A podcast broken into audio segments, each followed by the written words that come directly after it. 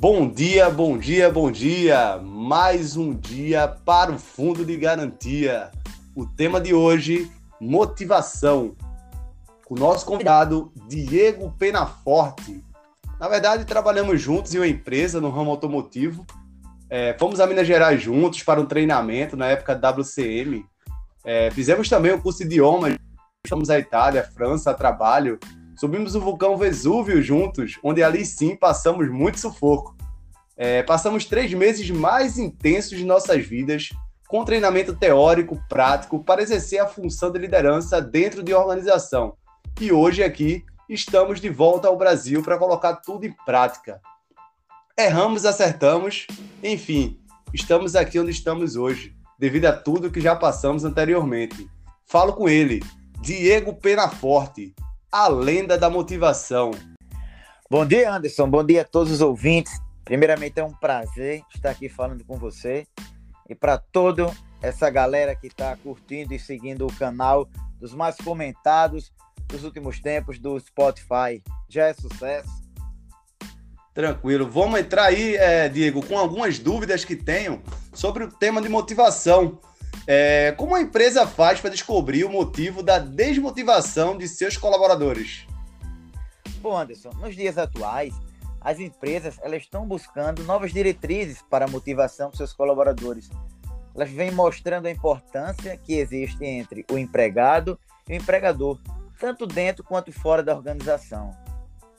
É isso aí. É, muita gente fala, Pena, que o nossos problemas né, pessoais a gente deixa em casa e vai para o trabalho e esquece tudo. Para mim não é bem assim. A gente leva aí sim um pouco é, do problema pessoal para a empresa. O que é que você acha?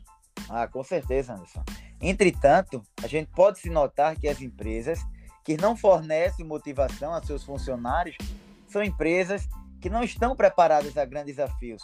O aspecto fundamental na organização é a motivação como um grupo todo, o mínimo que a organização precisa fazer é um estudo com cada um para saber as reais divergências e o que está atrapalhando no seu desenvolvimento no dia a dia da organização, a vida cotidiana, o clima organizacional.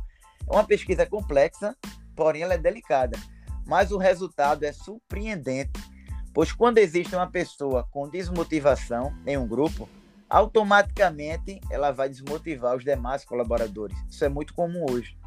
É, com certeza é aquele velho ditado que diz, né? Uma laranja podre contamina todas as outras. Então, se você tem um colaborador desmotivado, tenta resolver o problema dele, entender, alinhar a expectativa com ele, porque senão aí ele vai levar essa desmotivação para outros, correto?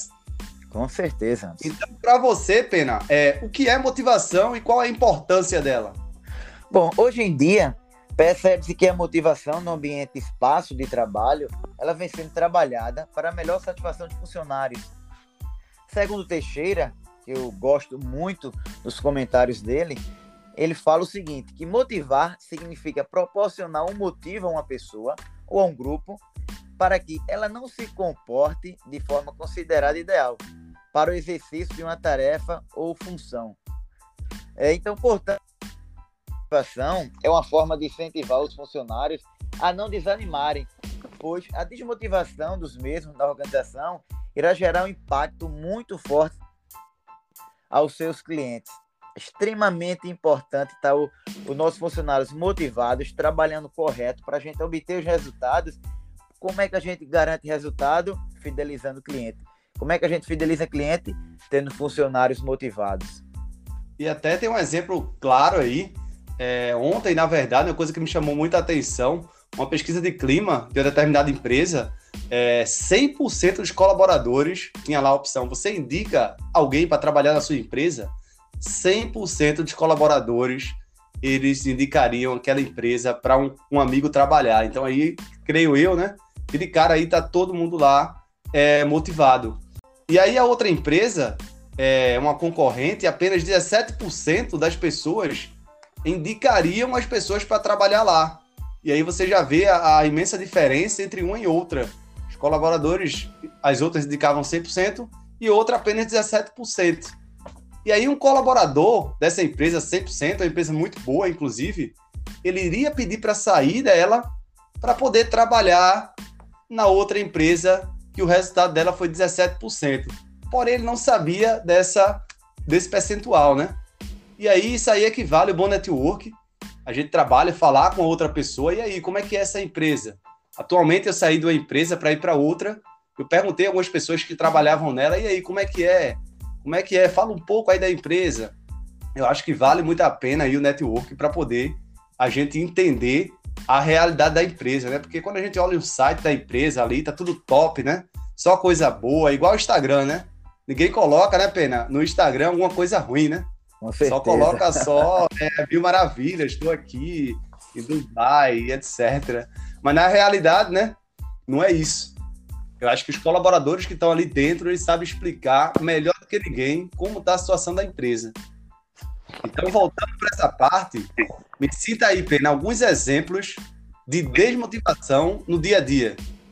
Ah, um exemplo clássico, a gente sente no dia a dia, quando a gente vai a uma loja e a gente está disposto a comprar uma roupa ou algum determinado produto e a gente chega para o atendente fazer a solicitação do pedido e o atendente ele nos atende de uma forma inadequada, ou seja, ele atende com ignorância, com a falta de vontade, é, e até mesmo achando que está fazendo um favor para a gente.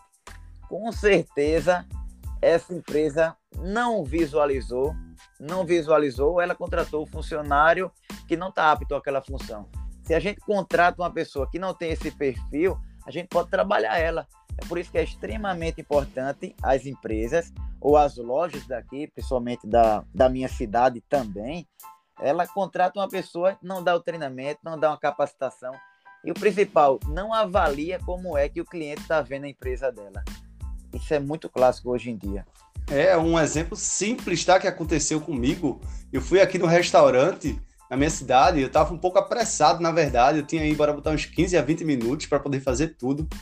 E aí, antes de eu enfrentar a fila é, do self-service, eu pedi para ele passar meu cartão, já, já somando o valor junto com o suco, para poder já adiantar, para não pegar a fila novamente. E aí, para minha surpresa, ele respondeu que não podia. Eu expliquei a ele que estava um pouco apressado. É, ele disse: Não, coloca aí a comida primeiro é, e depois você passa o cartão. Para mim, ele teria que ver o motivo, né? Por que, que eu pedi para passar o cartão antes? Um, eu estava apressado, ou também poderia acontecer o quê? Eu não ter o saldo suficiente e o cartão não passar depois, não sei. É, e aí, após colocar a comida, eu fui para a mesa, comi tudo e o suco que eu pedi lá do início não chegou. E aí, quando eu fui pagar no caixa, ele veio trazer a conta, ele fez, ó, oh, pegou o suco? Aí eu falei, não, ainda não. Ele fez, peraí que eu vou pegar agora. 30 segundos ele foi lá, pegou o suco e trouxe. Então eu tomei o suco no caixa, realizando o pagamento. Era o local ideal? Não.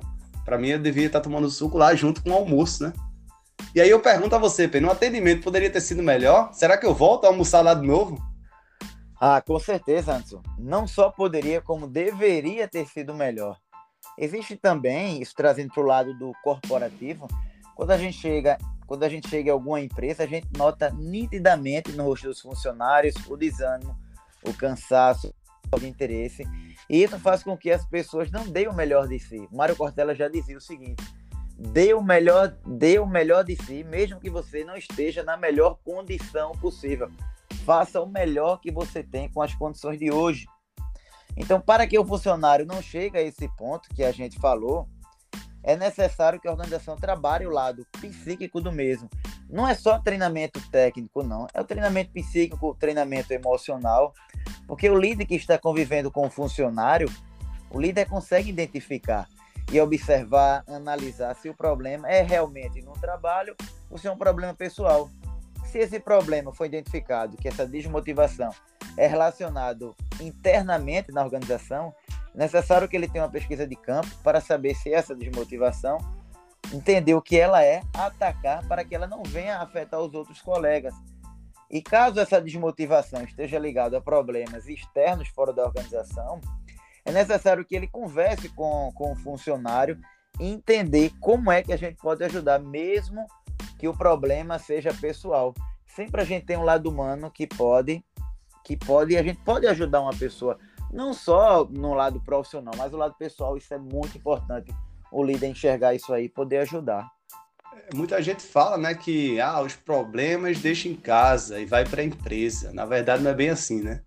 A gente leva assim um problema para dentro da empresa e pode até tratar mal um colega de trabalho por algum algum problema pessoal que você esteja passando. Isso aí é muito grave, né?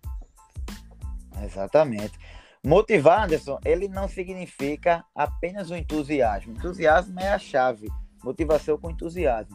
Mas motivar, a palavra, ela ou, ou tem uma disposição elevada, ela significa apenas que todo comportamento tem que ter uma causa, tem que ter um motivo. Qual o meu motivo hoje de trabalhar? Para dar uma condição melhor para minha família?